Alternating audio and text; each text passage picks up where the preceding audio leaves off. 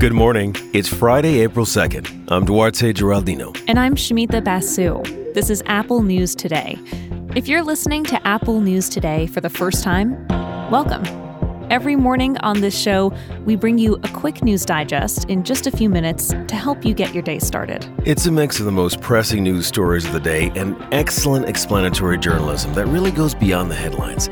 You can find us every morning in the Today feed in the Apple News app or at the top of the audio tab. We're in Apple Podcasts too.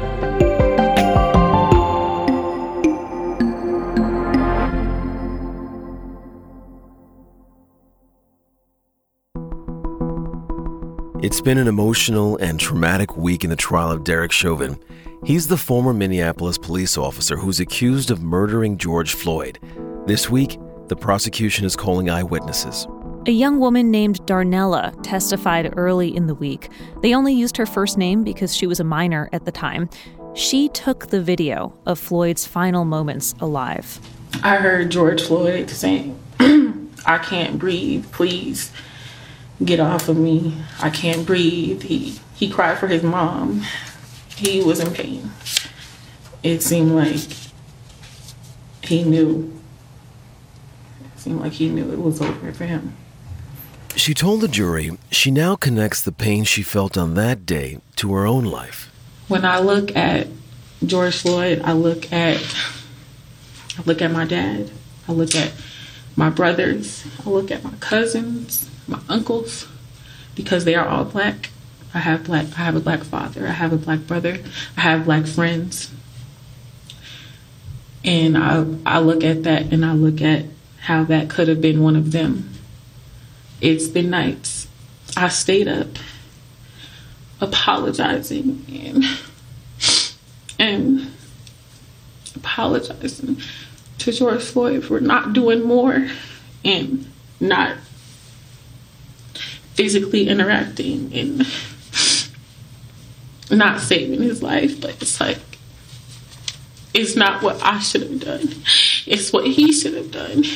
That lingering guilt it's a feeling that was expressed by many of the witnesses who were called on this week, including the clerk at the store that Floyd visited before his death. He wondered if he could have handled the dispute over potentially counterfeit money differently. There's also Charles McMillian, an eyewitness who said he wished he could have done more to help. He became so emotional during his testimony, the court had to take a short break. I feel helpless I don't have a mama either, but I understand him. Another bystander, Donald Williams, saw Floyd struggling to breathe as he died. The more that his the knee was blocked uh, on his neck uh, and shimmies were going on, the more you seen Floyd fade away and slowly fade away, and like the fish in a bag you seen his eyes slowly, you know, pale out and again slowly roll to the back of his eyes. After the ambulance took Floyd away, Williams dialed 911. Because uh, I believe I witnessed a murder. And so you felt a need to call the police? Yeah, I felt the need to call the police on the police. One of the most striking moments came when Chauvin's former supervisor, David Pleoger, took the stand. He was asked, when should Chauvin have taken his knee off of Floyd's neck? When Mr. Floyd was no longer offering up any resistance to the officers, they could have ended their restraint. And that was after he was handcuffed and on the ground and no longer resisting. Correct. In cross examining bystanders, the defense has been trying to make a few arguments. One is some of these bystanders may not be reliable eyewitnesses, might not have had a good view of what was going on. Another defense argument is the crowd was interfering with Chauvin's ability to perform his police duties. Genevieve Hansen is an off duty firefighter who was on the scene. She pushed back against this argument that the crowd was at fault. Have you ever had a citizen start to yell at you while you're fighting a fire? No.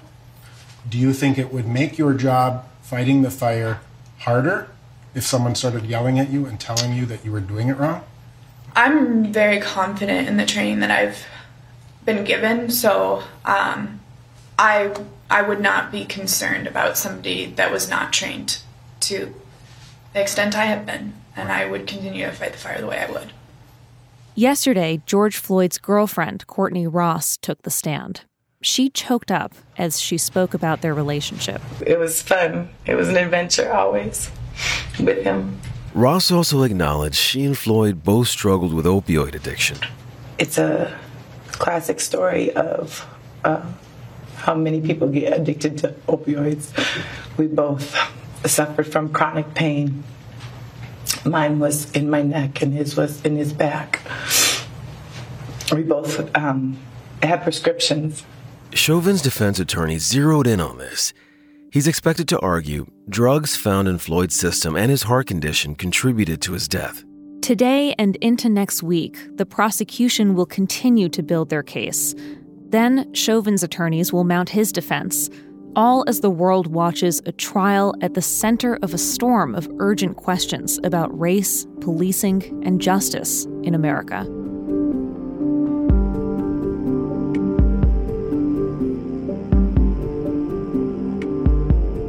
We're watching a breaking news story this morning. Dozens of people were killed in a train derailment in Taiwan. The train apparently hit a truck that slid onto the rails. Hundreds of people were on board, and many of them were injured. You can follow the latest developments on the Apple News app.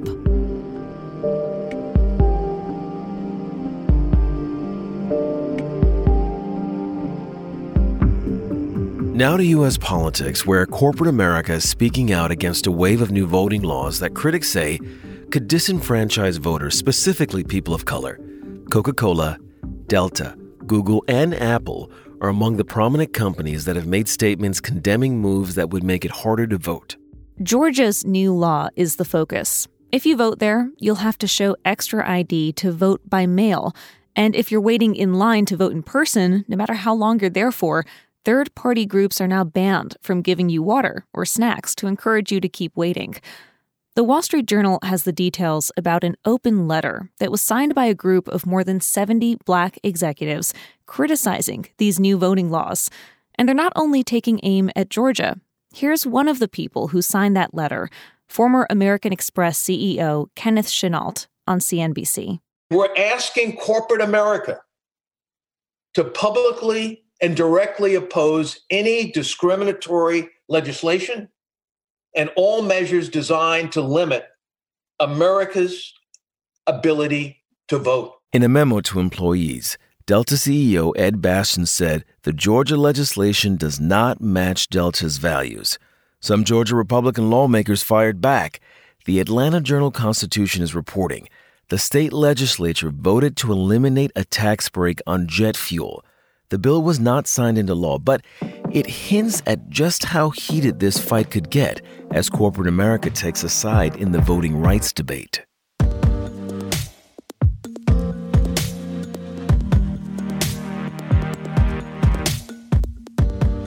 Have you ever had a pet run away and then have them show up at your door weeks or even months later? Or think about how it's possible that salmon swim upstream from the ocean, or how whales migrate thousands of miles every year and somehow never seem to get lost. I don't have a pet, but I am a GPS head and use navigation to go everywhere, which is why I'm so fascinated by this story in The New Yorker. It's written by Kathryn Schulz.